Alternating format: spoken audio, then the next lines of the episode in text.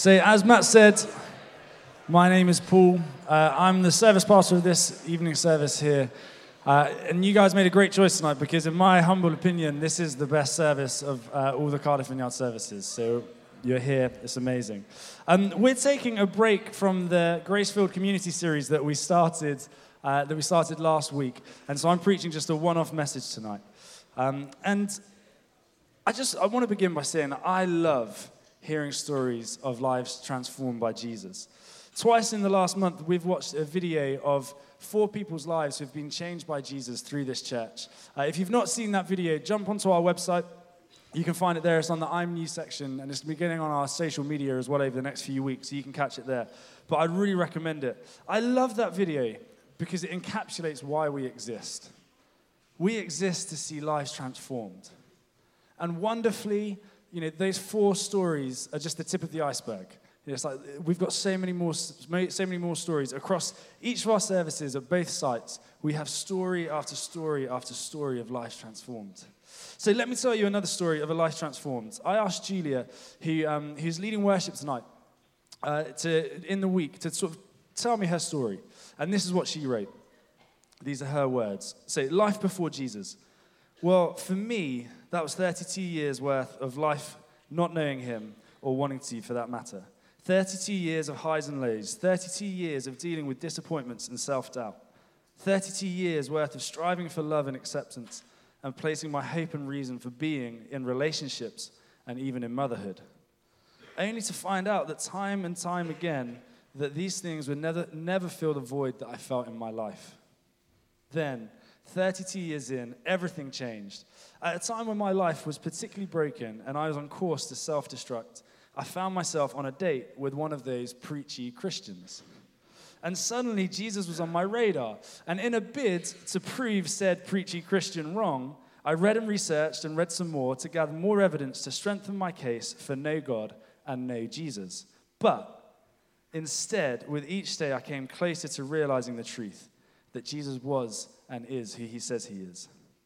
Now, five years in, wow, what hasn't changed? It's amazing to know that I am loved and accepted as I am, that Jesus is for me, and that ever so gently he continues to challenge me and change me, but always reminds me that I don't have to do any of it alone. I now know that true forgiveness can only come from him, and through his spirit, I have made peace with those that have hurt and disappointed me, and no longer look to carry that bitterness or punish myself for life's inevitable failures. Jesus never gives up on us and will be found when we truly search for him. I am living proof of what can happen if a seed is sown in the most skeptical of hearts. Let us not underestimate the impact we have when we passionately, authentically, and faithfully share about Jesus. What a story! What a story. And I, I know Julia well, and it has been amazing to see her life change over the last five years. It's been amazing to see the way that she has pursued Jesus. And that is what we're after a life transformed by Jesus. If you've got a Bible, open up to Romans 10. We're going to be looking uh, at verses 11 to 17 this evening. If you don't have a Bible, as Matt said, you can grab one from downstairs. They're totally free. Um, if you don't have one with you, they'll come up on the, the words will come up on the screen behind me. Uh, you can also download one from the App Store. Either is totally fine. Um, and if you're not sure where Romans is in the Bible, it's about three quarters of the way through. So either scroll there or open up about three quarters of the way through and you'll find it. So, Romans 10, verse 11 to 17, and I'm going to be reading from the message translation. It says this Scripture reassures us no one who trusts God like this, heart and soul, will ever regret it. It's exactly the same no matter what a person's religious background may be. The same God for all of us, acting the same incredibly generous way to everyone who calls out for help. Everyone who calls help God gets help. But how can people call for help if they don't know who to, tr- who to trust? And how can they know who to trust if they haven't heard of the one who can be trusted? And how can they hear if nobody tells them? And how is anyone going to tell them unless someone is sent to do it? That's why the scriptures exclaim, a sight to take your breath away, grand processions of people telling all the good things of God. In Julia's story, it was a preachy Christian on a date. But someone felt that they must tell Julia about Jesus. And she would not have come to know about Jesus had that person say, Hey, I want to tell you about him. And you know what? If I asked each of you tonight to tell me about your journey of exploring faith and exploring Jesus, I'd be pretty confident that most of us in this room would be able to think of someone who told us about Jesus, who prayed for us, who invited us. You know, maybe that was a parent or a grandparent dragging you along to church when you were younger. Maybe it's a friend, a course mate. Maybe it's someone on Instagram or YouTube. But someone you have connected with and heard about Jesus. Someone played a part in you hearing. And Paul is saying here in the passage in Romans that if we want to see more stories like Julia's, more stories of life transformed, the people that we know and love coming to know Jesus, then we must go and tell them about Jesus. We must go. The tagline of our church is restoring the city and renewing the nation, one life at a time. We must go and tell our friends about Jesus, invite them along to things, pray for them, love on them, so that this city can be restored and this nation renewed. Let me paint a picture of where our city and our nation is at. And I'll warn you, it's not a pretty picture. There is a loneliness epidemic sweeping across our country. And earlier this year, Theresa May appointed the UK's first ever Minister for Loneliness in response to it. A government commission back in 2017 found that loneliness is as harmful to our health as smoking 15 cigarettes a day. And in January of this year, a comprehensive study by the University of Madrid was published, which analyzed data from over 77,000 participants and found that loneliness is a consistent risk factor in all cause mortality, regardless of age, regardless of gender, and independent of other factors such as depression. The BBC found that loneliness and isolation can cause, uh, can increase chances of premature death, sorry, by up to 33%. And I met with Cathays counselors uh, about 10 days ago, and one of their primary concerns is the loneliness of people living in the city centre. And then last week, a BBC study of 55,000 people found that more than 40% of people between 16 and 24 felt either lonely or very lonely, more than any other age group. 40% of 16 to 24 year olds. Around half of you in this room are in that age bracket. Our city is desperately lonely. Some of you in this room are desperately lonely, and that is not okay. That's why the value of being a grace filled community that James and Jen spoke about last week, that's not a nice idea. That's a life changing reality. I was with, um, I was with my nephews and niece last weekend. Uh, they live in London, and they're 11, 9, and 6. And I don't want them, when they get to my age, to be living in a lonely society. I don't want them to be desperately lonely. I don't want to pass on the legacy of loneliness to the next generation. We must go. But you know what? That's just loneliness. What about mental health? Year on year, there has been a rise of mental health issues across the nation. Professor Dame Sue Bailey, who's the uh, former president of the Royal College of Psychiatrists, said this The UK should brace itself for a tsunami of adults with mental health problems unless urgent action is taken to help today's young people crazy. Anxiety in people in full time employment, not part time, not unemployed.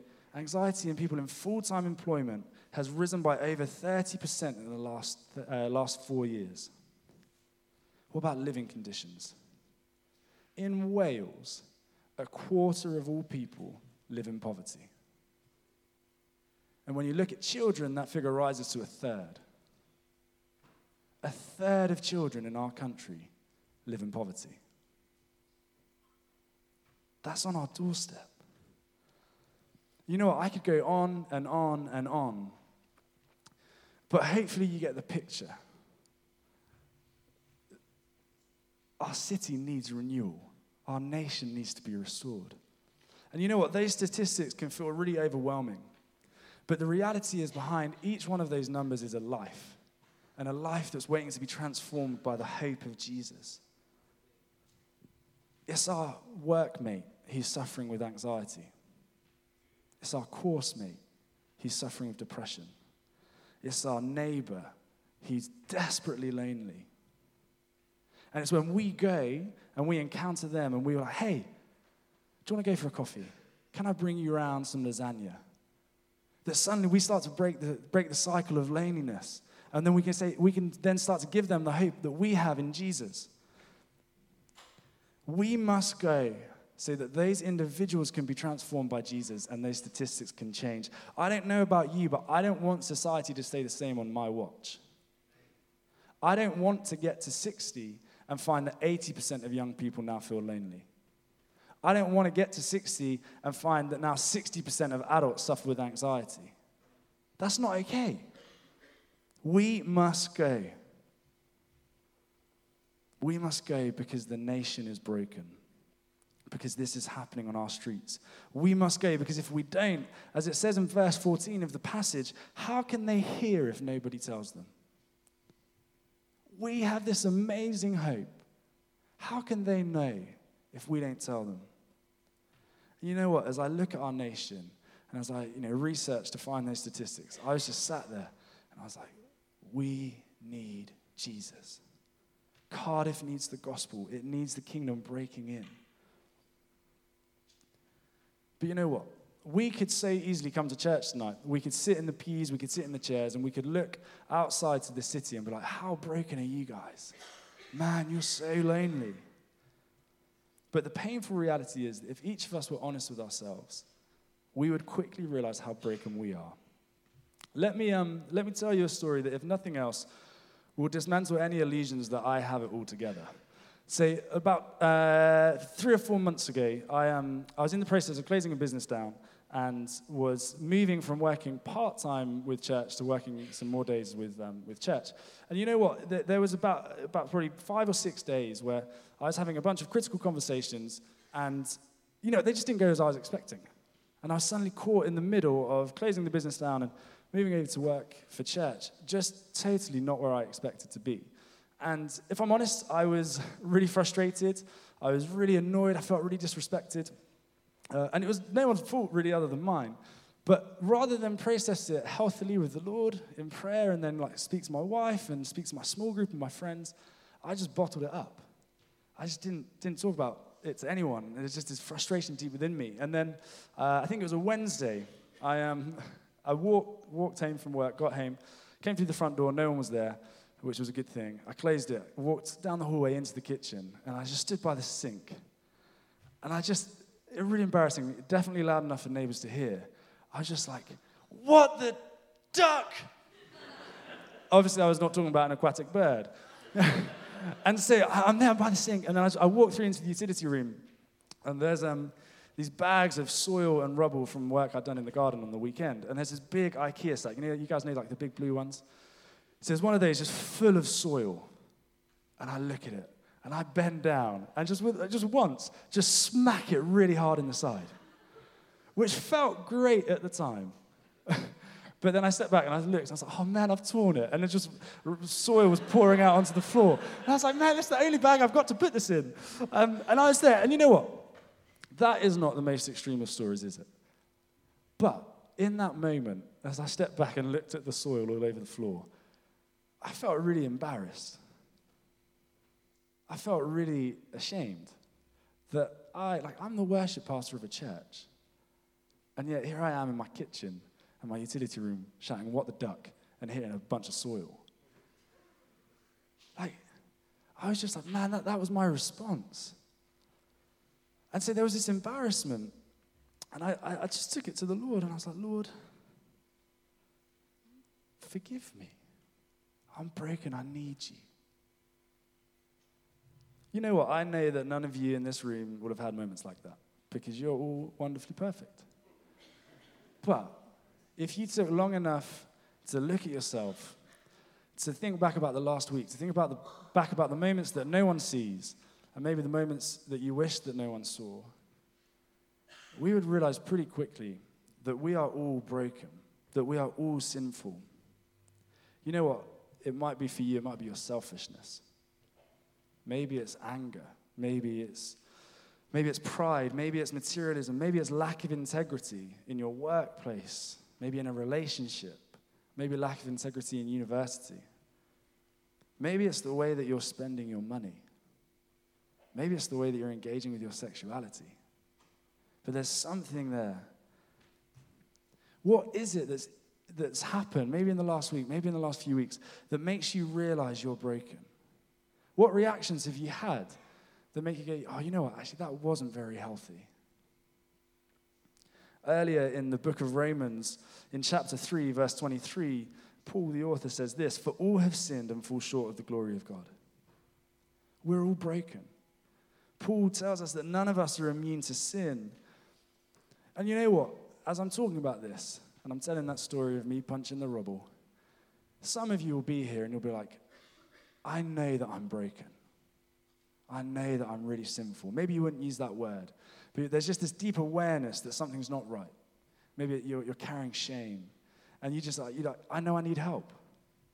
And there'll be some of us here, here, if we're honest with ourselves, we don't really think we're that bad.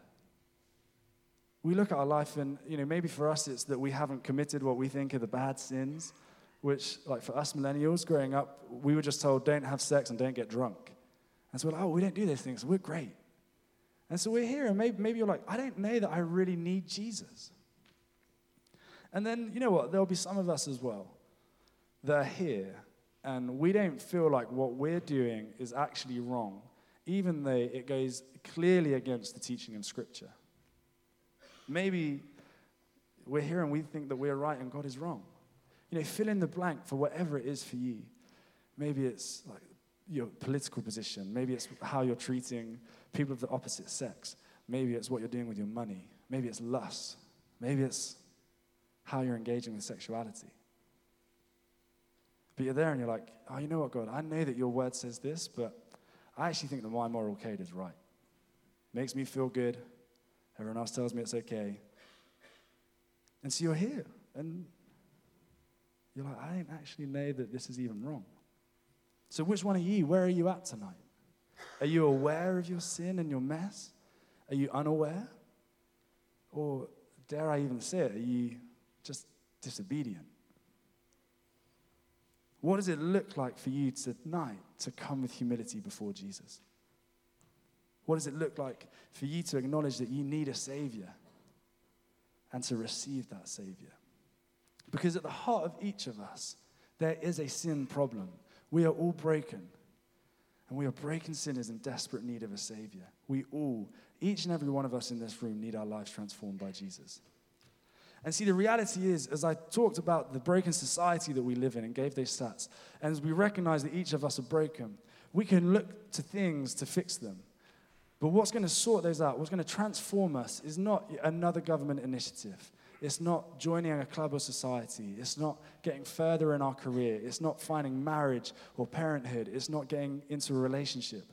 It's not, you know, list it. It's none of those things. They, each of those things are great, and we should want more of them, of course. But the thing that transforms us is Jesus. And when we realize this, there's such joy and freedom to be found. Jen, who leads our church, she puts it like this The more we recognize that we need a Savior, the more the total joy we have in realizing we have one. It's the life giving, liberating realization of grace. The more that we recognize we need a Savior, the more the total joy we have in realizing we have one. It's the life giving, liberating realization of grace. See, it's only Jesus that can bring peace to our anxious minds. It's only Jesus that can give us the true hope that we need to lift ourselves out of depression. It's only Jesus that can fully break the chains of addiction. It's only Jesus that can fill people with grace so that they can love anybody unconditionally and offer them the grace that destroys loneliness. It's only Jesus that can look at each and every single one of us in the midst of our mess and say, Hey, I chose you before time began to be my child. I don't care how messed up you are because I died for you so that you could be free because I love you, because I love you, because I love you, because I love you. Let me transform you.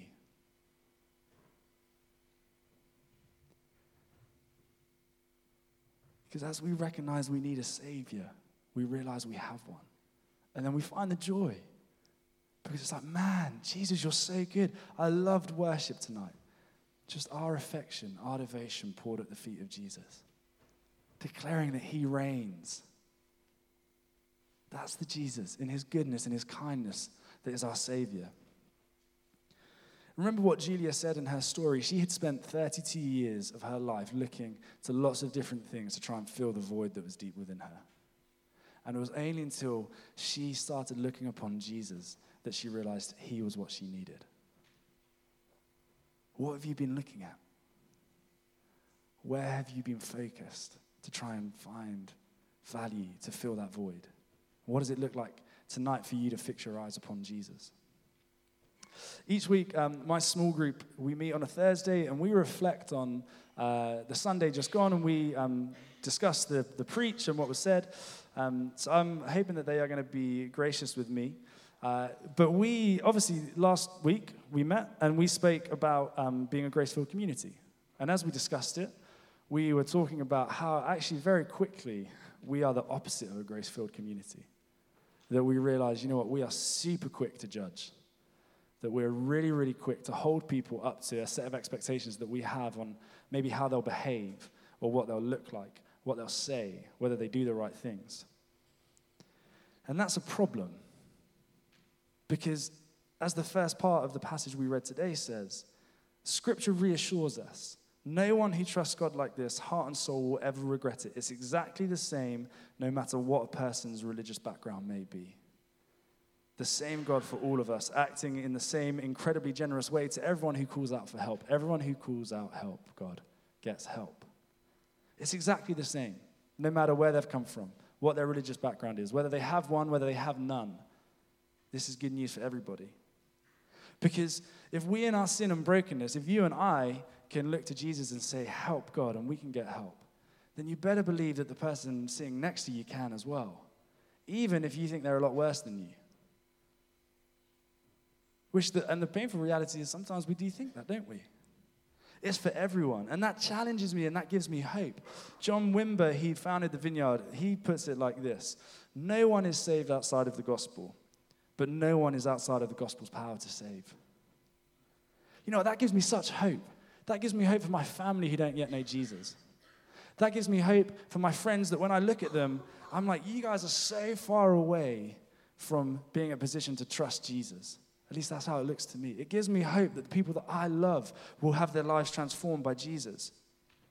But it challenges me because the painful responsibility is, as it says in verse 14, how can people call for help if they don't know who to trust? And how can they know who to trust if they haven't heard of the one who can be trusted? And how can they hear if nobody tells them? We must go. We must go and tell them. And that is the challenge tonight. We must go. We're the hands and feet of Jesus. So, who are those people for you? You know, for me, it's my brother and my sister in law. It's the, the friends I lived with at uni. It's the guys I used to play football with, guys I used to work with.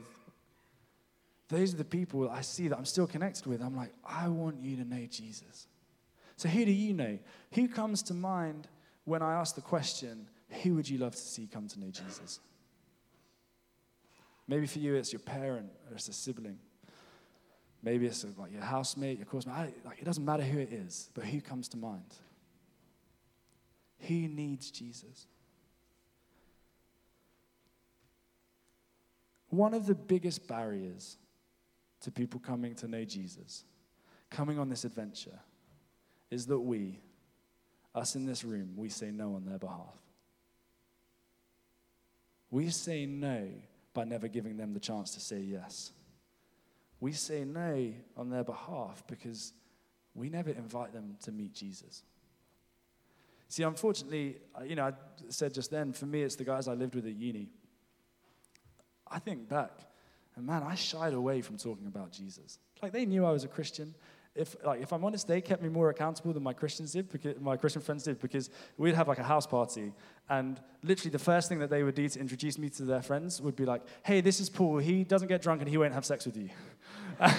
and so it's like, "Oh, cool. Well, this is like if I do that, I'm gonna like have hell to pay from you guys." So it, you know, and I love them so dearly. So like, I still go. Like, a few of them, we still meet up every every six months. We go surfing for the weekend and we have a blast. But I think back on my time at uni, and I've been graduated a few years now, I really shied away from telling them about Jesus. Like they knew I went to church, they'd ask about it sometimes. I didn't ever really invite them. I did a few times. I said no on their behalf. That's not cool.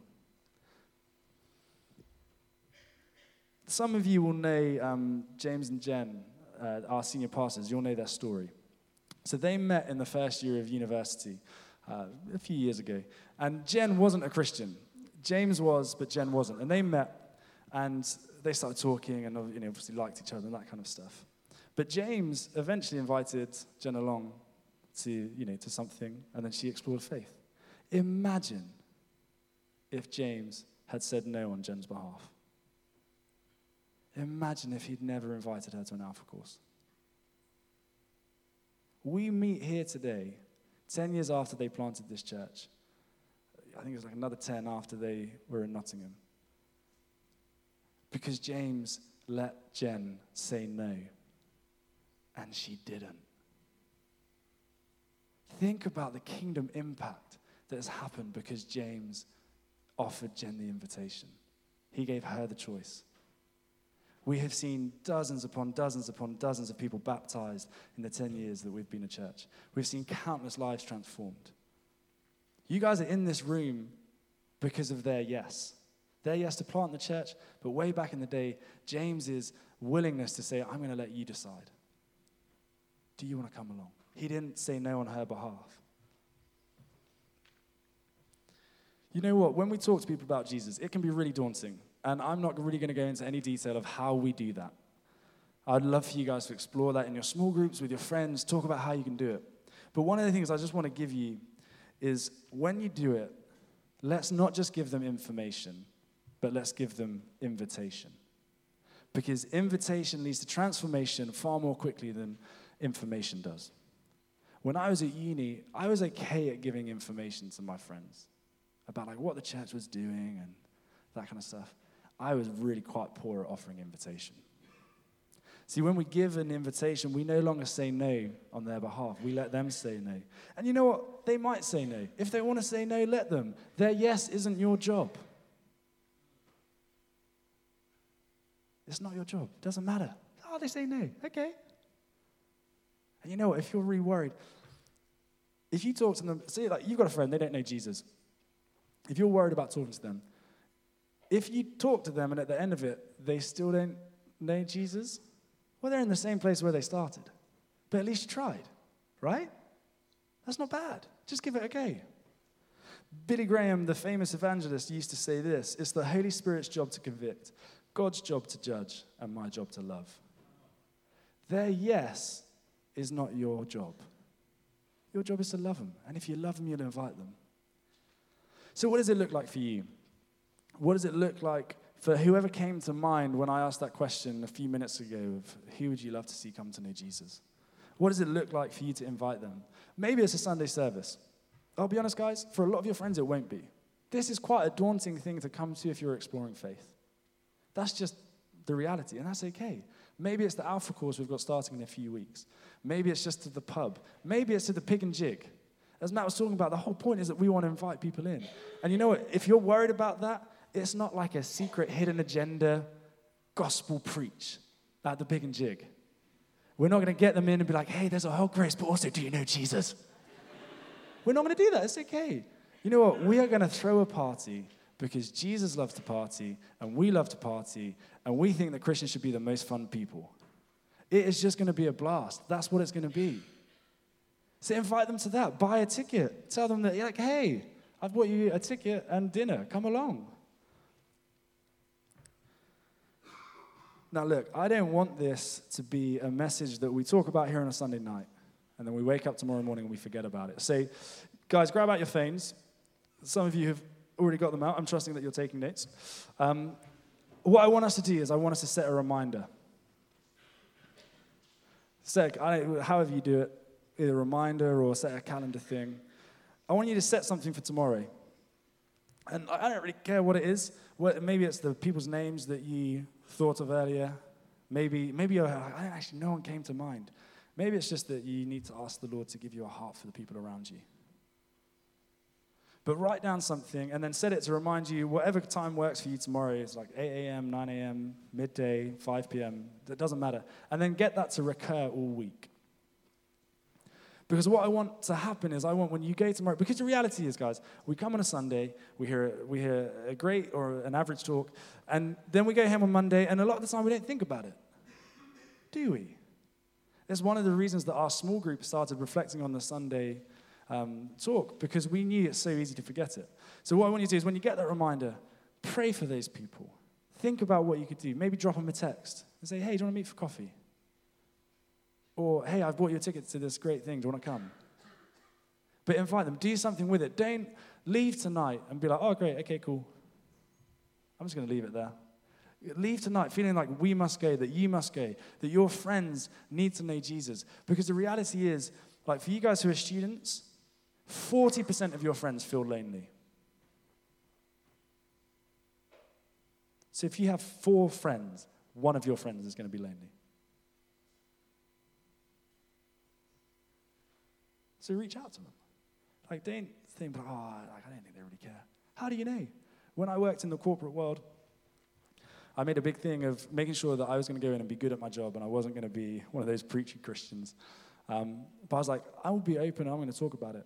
And I remember feeling like really sure that no one would want to know. I was like, you know, I'm open, I'm willing, I'm going to chat about it if they want to.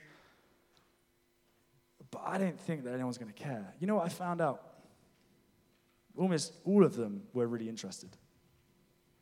Really interested at the fact that I went to a church that had mostly young people in it, that had a light, like a band that played the worship, that it wasn't on an organ. And, and that's not to knock those things. And like we, I love that our church has loads of age ranges. Like we've got from like probably three or four days. I don't know. Someone was, someone was probably born this week, right through up into like the 90s. We, I love everyone in our church, but I love that our church is full of young people the age range that is lacking from so many churches. And they were amazed. They wanted to know. So you've got that reminder. That is amazing. But you know what? The goal isn't, I want to make this clear. The goal is not that you'd invite people to Pig and Jig and that Matt and I and the team would sit back on the Monday morning and be like, wow, we put on a great event. How cool are we? Like a few hundred people came. That was fun. That's not the goal. And the goal, like we've gone multi-site as a church. Some of you who are here for the first time won't know, but we launched a site in the north led by Ian and his wife, and it's an amazing site. I know I say this is my favorite, and it is, and I think this is the best, but the others are great too, and their site is amazing. Um, we did that. We don't want to become a bigger church for the sake of it. I'll be honest, I couldn't care less about Vineyard Church's fame. Don't care. I don't care if in 50 years' time no one remembers that we were a church. You know, someone's moved to London, they don't remember our name. I care whether they met Jesus. And we've gone multi site to create space so that we can bring them in, that we can invite them, that we can put stuff on so they can have their lives transformed. That's the goal. The goal isn't that we can just be like, oh, amazing, yeah, we had a few hundred people, that was great. It's like, no, it's that we had a few hundred people whose lives could be transformed. That's the goal. That's what we want to see, and that's what I want each of us to carry. Guys, as, a, as an evening service, time at, and for those of you who are students, your time at university can be one of the most evangelistically fruitful of your life. It's a time where loads of your friends are exploring what they think and who they are and whether they believe what they believed growing up. This is an amazing opportunity that you guys have as students, and you must go and tell them about Jesus. Because what if they said yes? And what if they went? What if they went and planted a church that saw hundreds and hundreds of people come to know Jesus? That set up compassion projects that reached the poor? How amazing. You know, what if they just came to know Jesus? That would be amazing enough. And then we're amazing at their job. You know, guys, because the, the church, this isn't like the main thing. It's not like this is spiritual and then out there when you're a doctor or you're an accountant or like you work in a supermarket or a coffee shop, that that's not spiritual, that is. All of our life is worship. So that is what our friends, our friends could have that. The goal is that your friends who are desperately lonely, whether you know or not, that they would find community. That our neighbors who are de- battling with insecurity and addiction, that they find freedom. That those who are feeling hopeless find hope. The Passion translation of Romans 10 puts it like this in verse 14 How can they hear the message of life if there's no one there to proclaim it? We must go so that they hear the message of life. Why don't you guys stand?